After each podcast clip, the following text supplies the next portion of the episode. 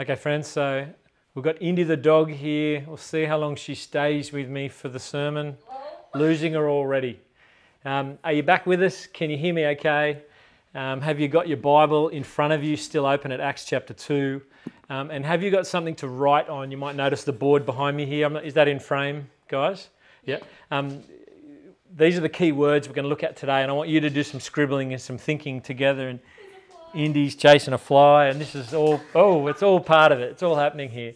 Um, just, just as we get into the passage, guys, can um, just, just before we get there, two quick things. Number one, if you've got questions that come up as we're looking at this passage this afternoon, um, feel free to tap away, pop them into the YouTube comments or on the Facebook group, um, and I'll do what I can to address them at the end.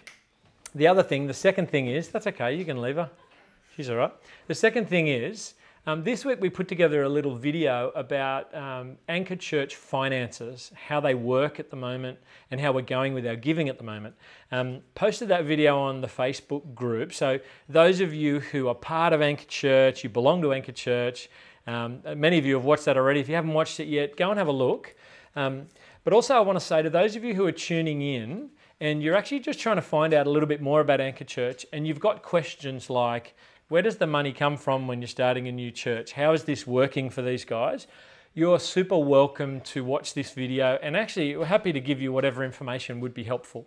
So if you just let us know you'd like um, to know a little more about the finances, um, we can flick you a link to this video um, or give you any information that you'd like to know. You, are more than welcome to, um, to have access to that. Okay. Chapter 2, verses 42 through to 47. Um, are you with me? Are you ready to go? This passage that we're looking at this week gives us a sneak peek. It's like we're looking through the window into the life of the early church and particularly the Christian community of the early believers. Um, it's the church that basically exploded to life um, when 3,000 people got converted, um, when Peter did his outdoor sermon um, at Pentecost, um, and you know, 3,000 people got saved. And since that day, every day the Lord is adding to their number. So this early church, this first church, is just growing quite rapidly.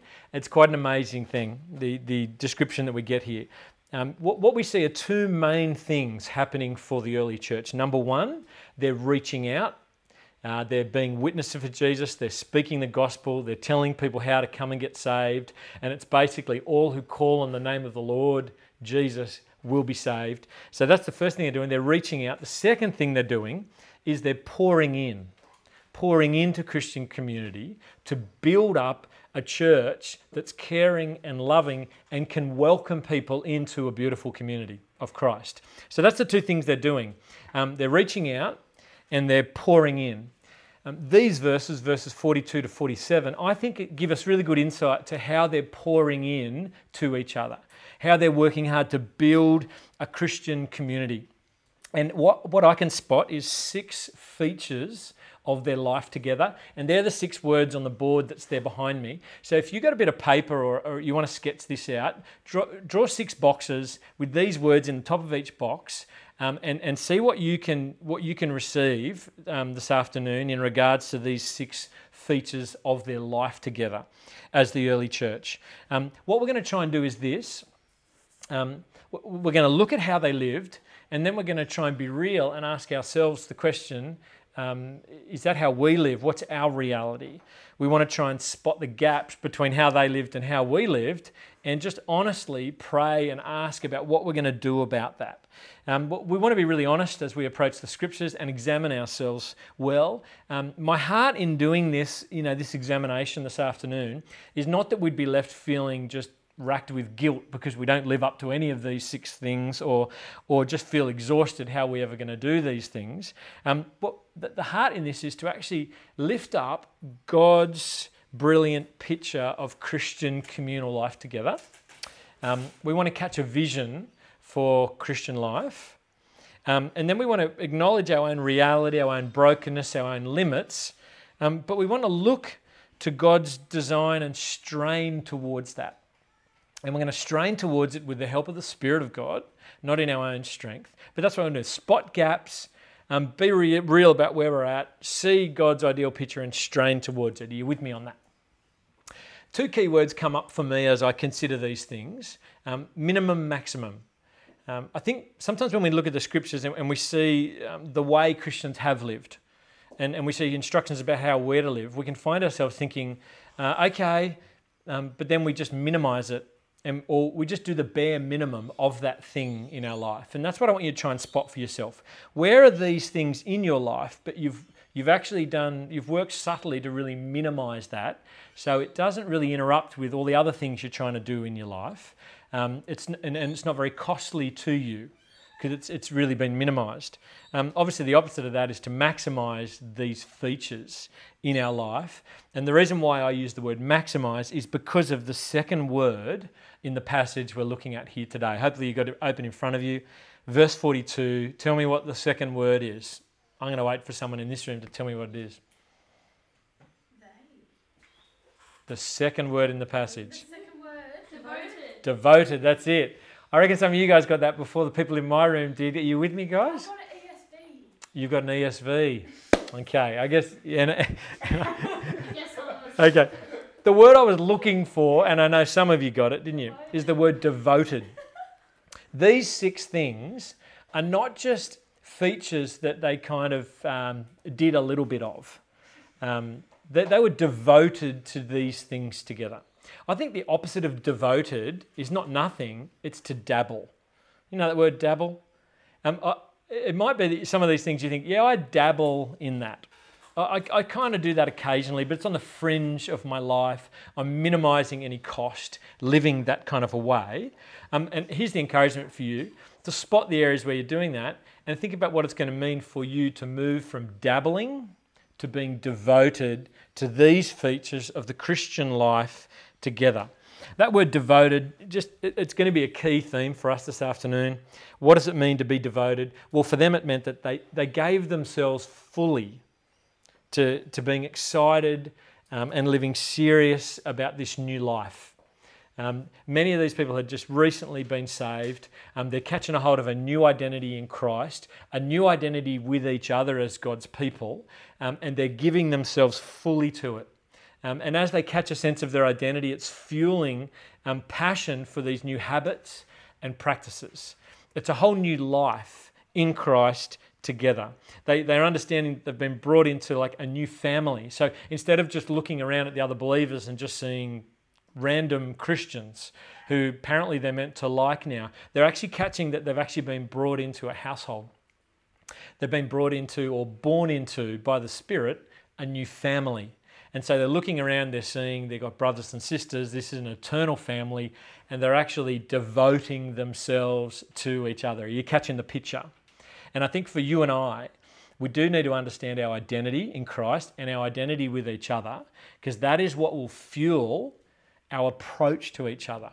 And instead of dabbling in relationship with each other, kind of being a little bit friendly, we'll actually step towards devoting ourselves to each other the way God intends and knowing the incredible privilege of being devoted to each other in this way. And one final thing I want you to notice just in this intro bit is this they were devoted, but not in a begrudging way.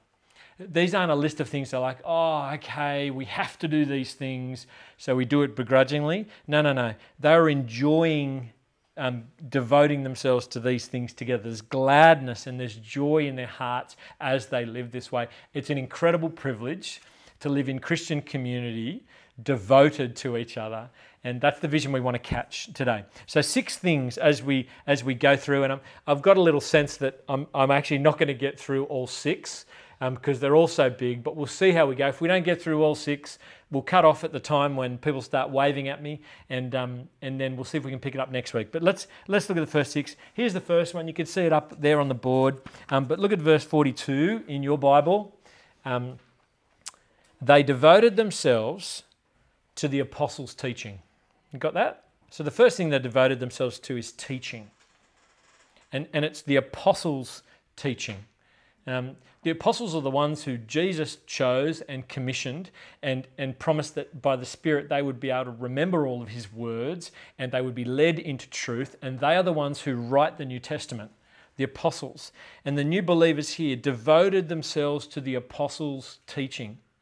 And, and the guts of the apostles' teaching was basically this. You see it modeled for us all the way through Acts. They dive back into the Old Testament, which is all they had at the time. They were the scriptures. And they explained how the promises and the prophecy of the Old Testament, all of the promises and the prophecies, are actually fulfilled in this Messiah, Jesus. That was the apostles' teaching. It's all been pointing towards Jesus. He's come. He's the one who lived a perfect life under the law on your behalf. He's the one who went to the cross and took upon himself your failure, your sin, and, and the punishment that you deserve for your sin. And then he's the one who rose again from the dead and really did rise to actually offer forgiveness of sin and relationship with God like you were made for. This is the sense of the apostles' teaching. It's all about Jesus, and this is what they devoted themselves to. We basically have the apostles' teaching for us in the New Testament because the apostles actually went on to write uh, most of the letters of the New Testament. So we have the apostles' teaching.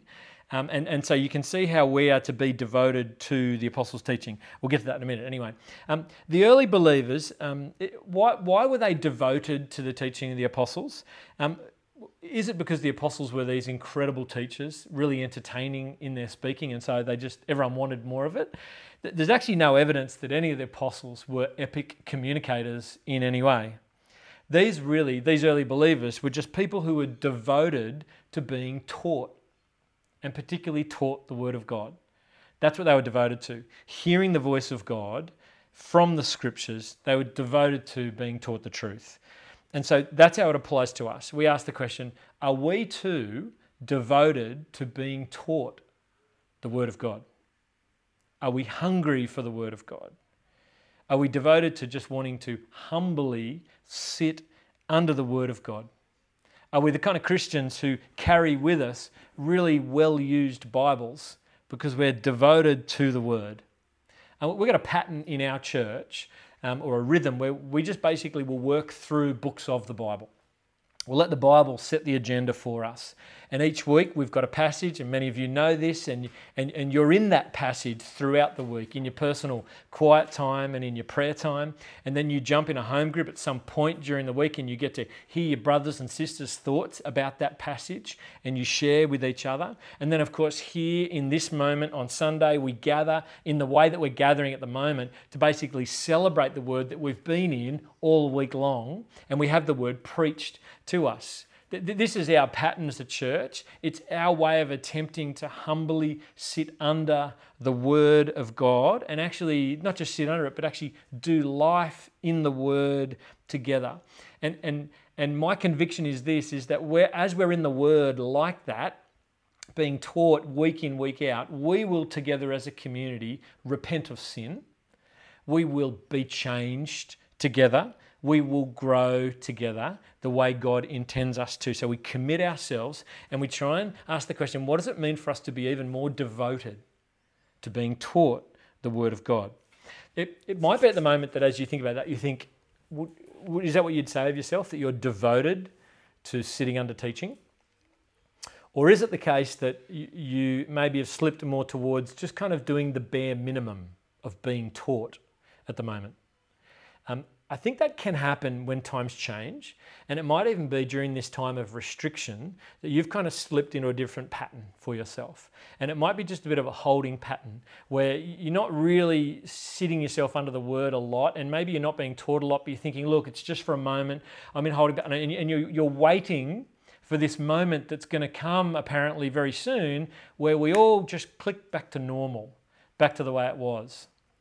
It's probably not going to happen like that we're, we're probably actually not going to be able to just click back to normal the way we were, even though we only got about seven weeks being normal. It's not going to happen overnight, and it's probably not going to happen very soon. It's likely going to be in stages. And, and I say that not to spook you, but we want to know the reality of this. I say it to you if you are in a holding pattern right now, where you're thinking, yeah, I'll get back to Bible reading, I'll get back to sharing in the Word with brothers, I'll get back to kind of sitting seriously under the Word in church when everything gets back to normal. You're going to miss out on the opportunity in this moment to be devoted to the Word because this moment may go a lot longer than you think. So, what does it look like for you to be devoted to being taught the word in this season that we're in right now? What might it look like for you to just take a step toward being more devoted from where you are at right now? Where, where are you at? Do you need to start rescheduling your quiet time and get back into daily Bible reading? Do you need to jump into a home group or, or start a new group and actually start meeting with your brothers and sisters as we're allowed to midweek in the Word? Do you need to do something to actually reposition yourself better, to actually be postured well, to be taught the Word on Sunday afternoons in this moment? Um, some of some of you are actually you, you're not planning, and maybe you're not positioning yourself well to be sitting under teaching right now. And those of you who are not doing that, you're probably not even listening to this right now. Um, but maybe you're listening to this a few days afterwards because you didn't get your act together on Sunday, or whatever's going on for you shape your weekend around church and do everything you can to prepare yourself and your household to sit humbly under the teaching of the word whoever's bringing it to you in whatever format we can pull it off devoted to the word of god. And know this here's my final thing on this bit. Um, who you become tomorrow is shaped by the habits and devotions that you have today. So today's the day to make changes if you're spotting changes. Do you want to become someone who is, who, who delights in the Word of God and loves being taught the Word and you grow in your knowledge of God's voice to you in the Scriptures? Today's the day to actually get your habits sorted and step towards devotion. All right? There's the first feature. Second feature, fellowship. Verse 42 they devoted themselves to the apostles' teaching and to fellowship. Fellowship is a bit of an overused word. Um, and unfortunately, the word fellowship often just gets reduced to that thing that Christians do when church is finished and you stand around with a cup of tea talking about the weather. Let's have some fellowship. Or, or some people get their Christian friends together for like a board game night on a Friday night and have some fellowship. Um, Dad, people really like. I know people like board games. It's okay if you like board games. What I'm saying is, um, let's think about what fellowship really is. Because actually, our whole community, everybody's laughing at. I'm sorry, I don't mean to pay out on. People do all kinds of things when they get together, and those things are uh, they're good in and of themselves. But the question is, what is fellowship? Everyone in our community desires connection, um, and, and and really, it, we're built for connection. But you can find connection in any kind of club in our community, in sporting clubs, in the bowling club, in the bridge club, in the board game club, right? You can form your own club and you can get connection, right? And everyone needs connection. But what's Christian fellowship? It's not just being in the same space with other Christians. It's more about why you're together and what you're doing when you're together. The Greek word that's translated fellowship here is the word koinonia. And that word koinonia has got a bit of a broader meaning and sometimes is not translated fellowship, sometimes it's translated partnership. And I think this is really helpful for us to understand. In fact, if you go to Philippians chapter 1, verse 5, the, the word koinonia is there, um, but it's translated, as Paul says um, to them, you're always in our prayers um, because of our, your fellowship with us in the gospel. Sorry, he doesn't say the word fellowship, he says your partnership with us in the gospel. That's the point I'm trying to make. The word partnership, I think, is really helpful um, because it helps you understand that fellowship really is this concept of a common goal and working on a common project together. And that's what the early believers were doing here. Really, their fellowship was that they were working together for the gospel and for gospel growth. That's what their fellowship was. So, really, I think a really helpful, one helpful definition of fellowship is this partnership in the gospel partnership in the gospel. And when Paul talks about that in Philippians, he's actually talking about their financial partnership in the gospel, actually. That's what he's encouraged by them. So if we're going to have fellowship with each other, it's more like this. Here's the heart of it. We look each other in the eye and we say to each other, let's do this together. Do what together? Let's, let's, let's give ourselves to growing the gospel together. That's what fellowship is. A cup of tea, talking about the weather, that can kind of be part of it. But I tell you what, if you, if you are just talking about the weather with a Christian brother or sister, fellowship will actually in your heart draw you towards wanting the conversation to go further and go deeper until you start asking questions how you going? you know, and how you're going in the Lord. You know, how are you going with the gospel? And then when, when you find out what's going on, there's an offer of saying, well, what can I do to partner with you in, in your Christian life? What, what can I do to help you or serve you? And, and, and fellowship or partnership will mean together we, we say to each other, what can we be doing to help and serve the rest of church in gospel ministry? And what can we be doing to help and serve our whole community by holding out the gospel to them? That's what fellowship is partnership in the gospel. Are you devoted to fellowship? Because I'll tell you one thing for sure is if you're devoted to fellowship, if you're devoted to partnering with your brothers and sisters in gospel growth, it's going it's to cost you. It's going to cost you in your time, it's going to cost you in your energy, it's going to cost you in your emotions, it's going to cost you in your finances. It's a big part of our fellowship together. So, how are you going? Bare minimum, or are you, or, are wanting to maximize your fellowship? Because this is the kind of thing you need to fight for. One thing that's really obvious to me if we're going to be devoted to each other and really partner with each other for gospel growth, for the name of the Lord, um, it, it, it's going to affect how many other things we can also be devoted to. You know, you've only got so much time and energy and finances and uh, in your life, yeah? So to be devoted to this will mean saying no to being devoted to other things or being devoted to those other things less. That's what being devoted to this means. So there's fellowship. Here's a third thing. Bread. Now I've just called I've just put it up there, bread, um, but really the phrase is breaking bread. Have a look at it there with me. Um, they devoted themselves to the apostles' teaching and to fellowship and to breaking bread. Um, the phrase breaking bread comes from um, that the meal that Jesus had with his disciples the night before he was crucified, where he took some bread and he broke it and he handed it to his disciples and said, Eat this and remember my body broken for you that I'm about to do tomorrow. Uh, he also took a cup and passed that around and said, Drink this and remember my blood shed for you. Now, we, we typically, when we do that type of a, um, of, a, of a um, activity. We typically today we call that the Lord's Supper or communion, but funnily enough, it usually involves a tiny piece of bread and a tiny little cup. It's like a mini meal the way we do it these days. But breaking bread um, back in the day was bigger than just little little moments, and and I think you can um, you can pick up on that. Look at verse 46. It mentions breaking bread again. Every day they continued to meet together in the temple courts. They broke bread in their homes and ate together with glad and sincere hearts. So it appears as though this breaking bread it looks like a full meal together. A full meal where there's um, glad and sincere hearts. So they're looking around the table and they're loving each other and they're enjoying each other's favor and praising God together. They ate with glad and sincere hearts. Oh, I didn't read that, did I? Praising God and enjoying the favor of all men. So the concept of breaking bread is bigger, I think, than just simply a little mini meal that we call communion.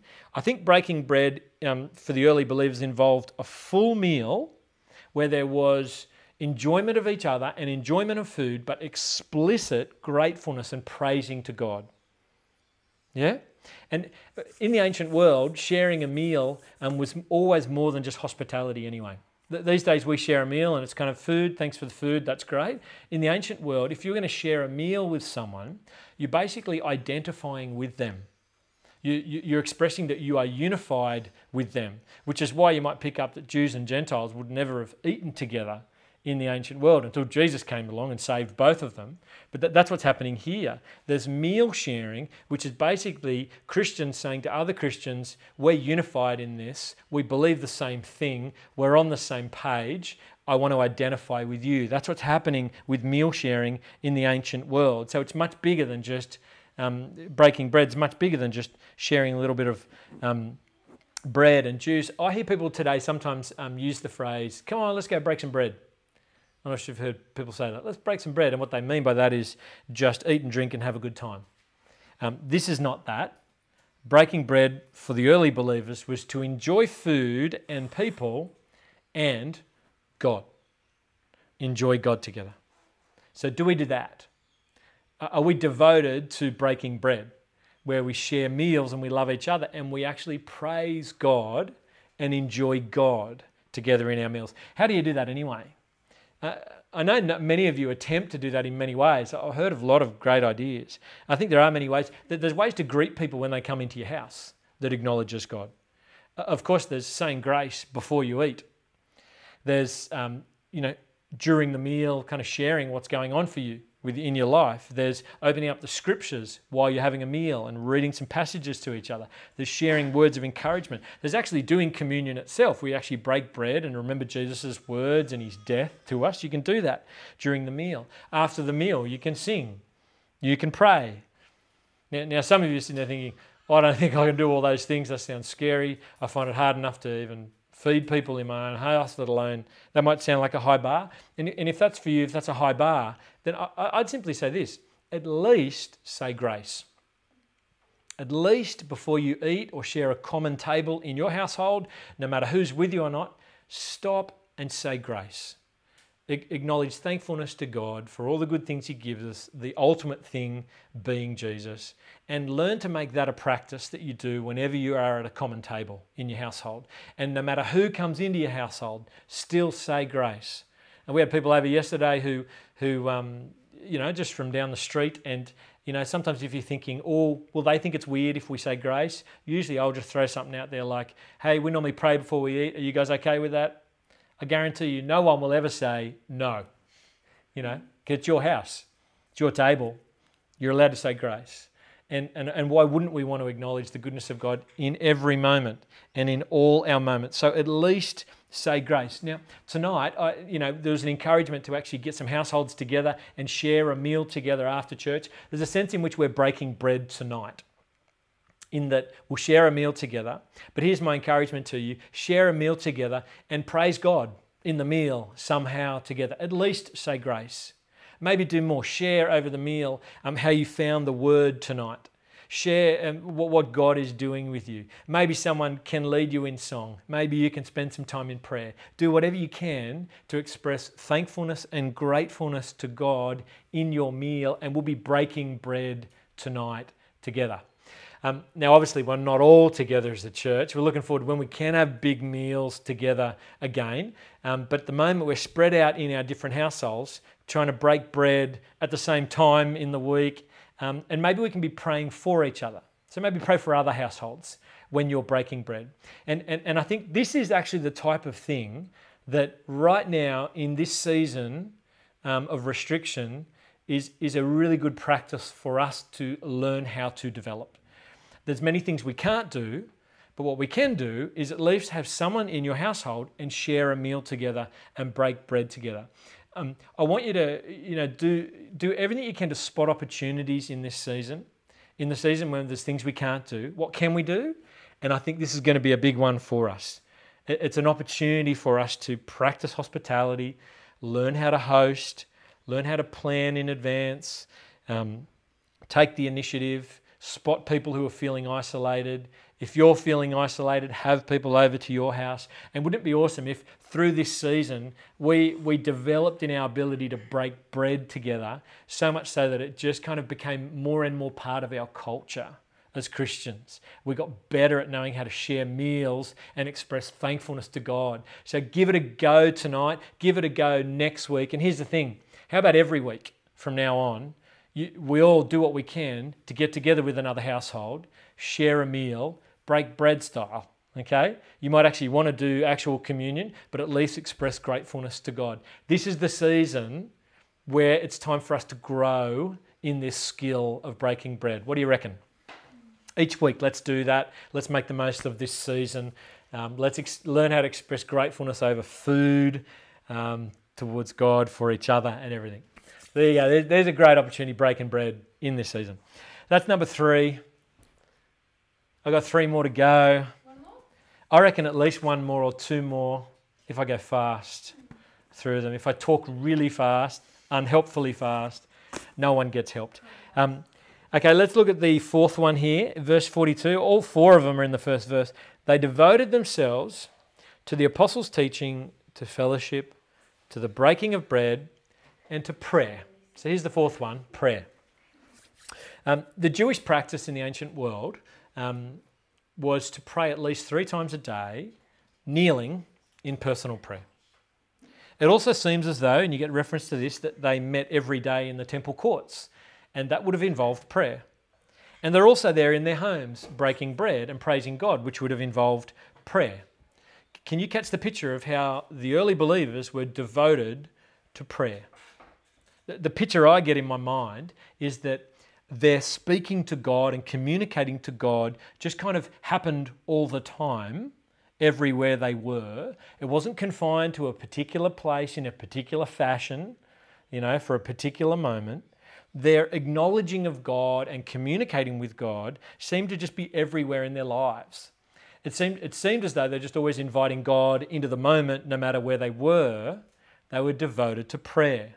Can you catch that picture?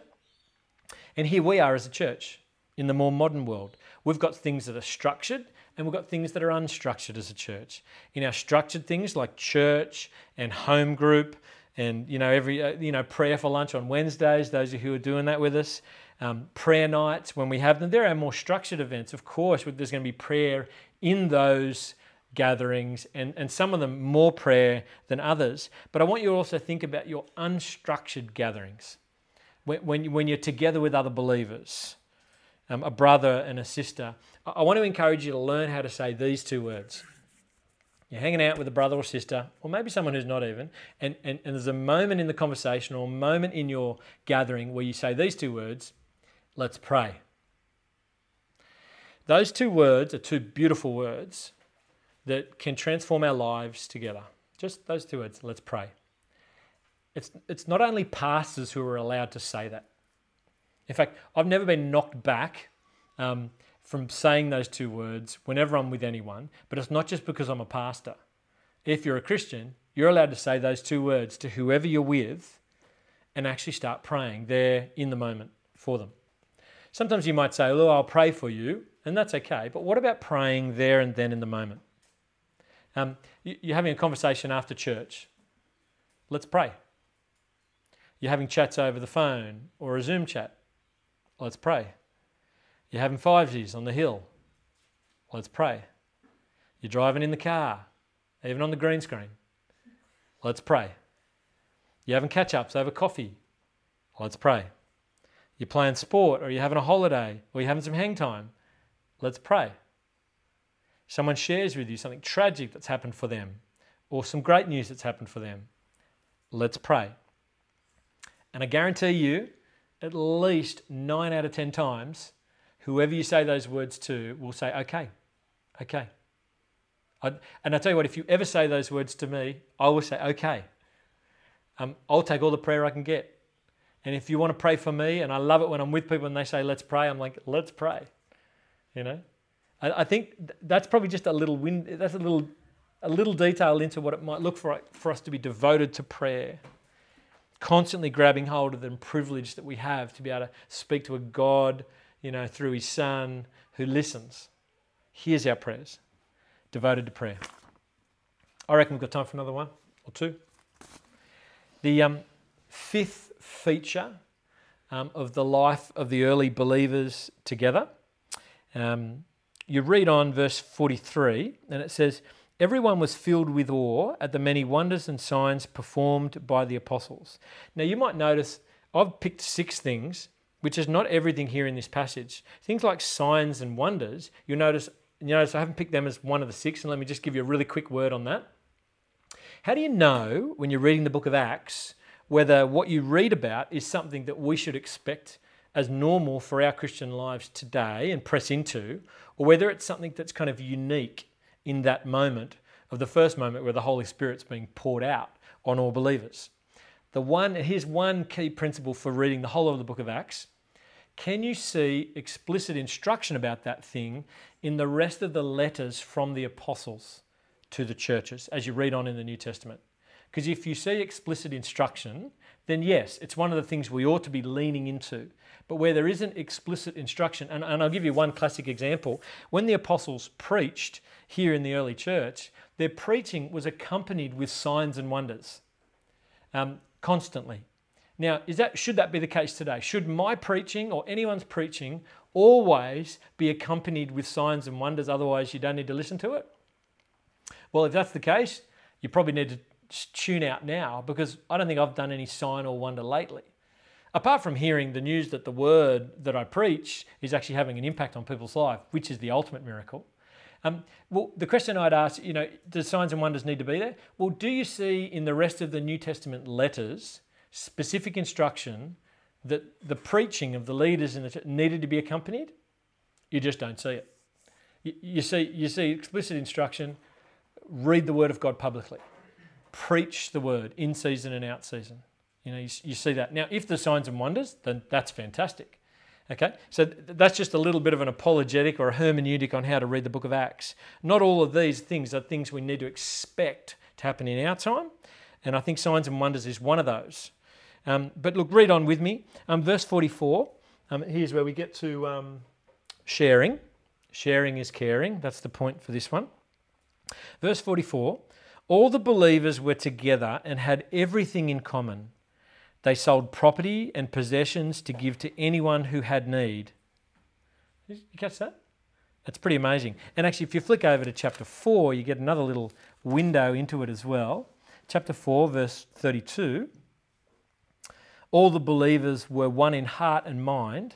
No one claimed that any of their possessions was their own, but they shared everything they had. With great power, the apostles continued to testify to the resurrection of the Lord Jesus. And look at this. And the grace of God was so powerfully at work in them all that there were no needy persons among them.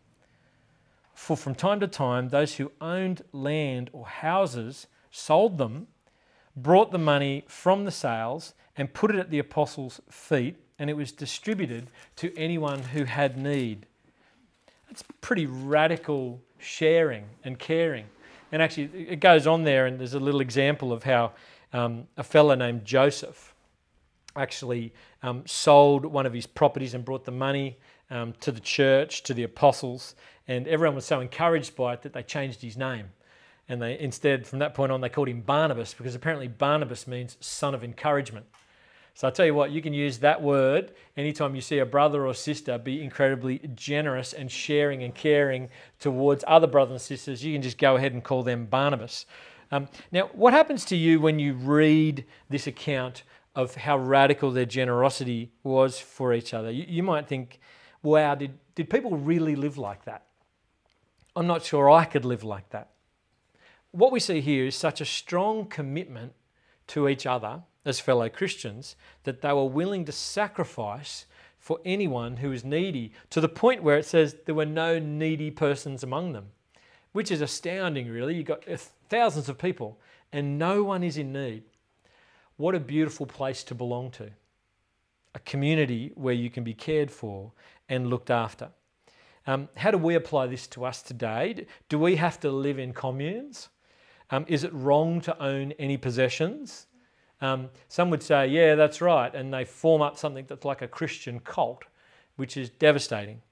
Now, the answer to that is no. Th- these early believers, in their freedom and in their passion, chose to live this way. Partly because it was the only way that needy people could be actually provided for in the ancient world. Remember, you're talking about a time in history under Roman rule where there wasn't a government that was actually, you know, had a social welfare plan with JobKeeper and JobSeeker and handouts and things to actually care for people when they find themselves in need, like we live in now. There wasn't social welfare. So the needy in the ancient society basically just became destitute if no one was going to be generous to them. So the only way needy people in the Christian community could be cared for is if their brothers and sisters actually gave generously to actually care for them. And that's how it's a little bit different for us. Um, we live in a, in, a, in, a, in a country with a social welfare system which is quite astounding. And, um, and it's astounding because it's actually just based on Christian principles. But people are being cared for in our country in quite a phenomenal way at the moment. So it's what we're living in this time is kind of different. But I tell you what's the same is we as Christians live as part of a Christian community. We live in a Jesus community. We're the ones who need to understand that we belong to each other. Um, this is your eternal household. You will be with each other forever. And if that's the case, then we need to notice the needs of the people, the brothers and sisters in our own family. And when we notice them, act sacrificially to help them and to serve them, and that will involve our finances. So, so to be devoted to actually uh, what I would call is mutual care and concern, devoted to sharing and caring, I think will cost us financially. Do, do you notice the needs of your brothers and sisters, and are you ready to jump in and help? What, what this will mean for us is that, it, that we, will, we will give sometimes of our savings, sometimes we'll sell things to help people who are in need because we care so much for each other. We'll be ready to help financially to individuals who we see in church. And this also comes under the cover of actually helping by actually giving to church because giving to church is helping a community function in a way that we can actually love and care for each other and reach out. So, this is part of our sharing and our caring, our mutual concern for each other. It involves our finances. The, the final one is um, the final one is worship. Um, but I'm looking at the time, and I'm, just going to press pause there. I've gone for long enough, but I, I, will just kind of end on the, the the big point that I think all this hangs off. You might be you might have just had five, the six of them kind of uh, these features brought to you, and you're thinking I'm falling short in all of these areas. All all of these activities hang off one word: devoted. The early believers were devoted to God and to each other. They understood the reality of what, it, what they were brought into. They were brought into a relationship with Jesus and into a household that's eternal. And, and so they, they looked around and just didn't see randoms. They saw brothers and sisters, and their hearts went out to each other to live together and be devoted to each other. And if, and if you understand your identity in Christ and our new identity as the family of God, then this will fuel our devotion to each other it will shape the way we live towards each other. Hope that's helpful. Um, I'm going to pray, um, and um, yeah, how about I pray? Father God, you, you have come and you have saved us with your Son. You've brought us into a relationship with you, and you've brought us into a household, a family that's spiritual and it's eternal and, and we're going to belong to each other forever. Lord, would you work by your Spirit to help us be devoted to each other in a way that actually gives you honour and is, is compelling to the world that we live in? We love you, Lord, and we want to give ourselves to you fully. Amen.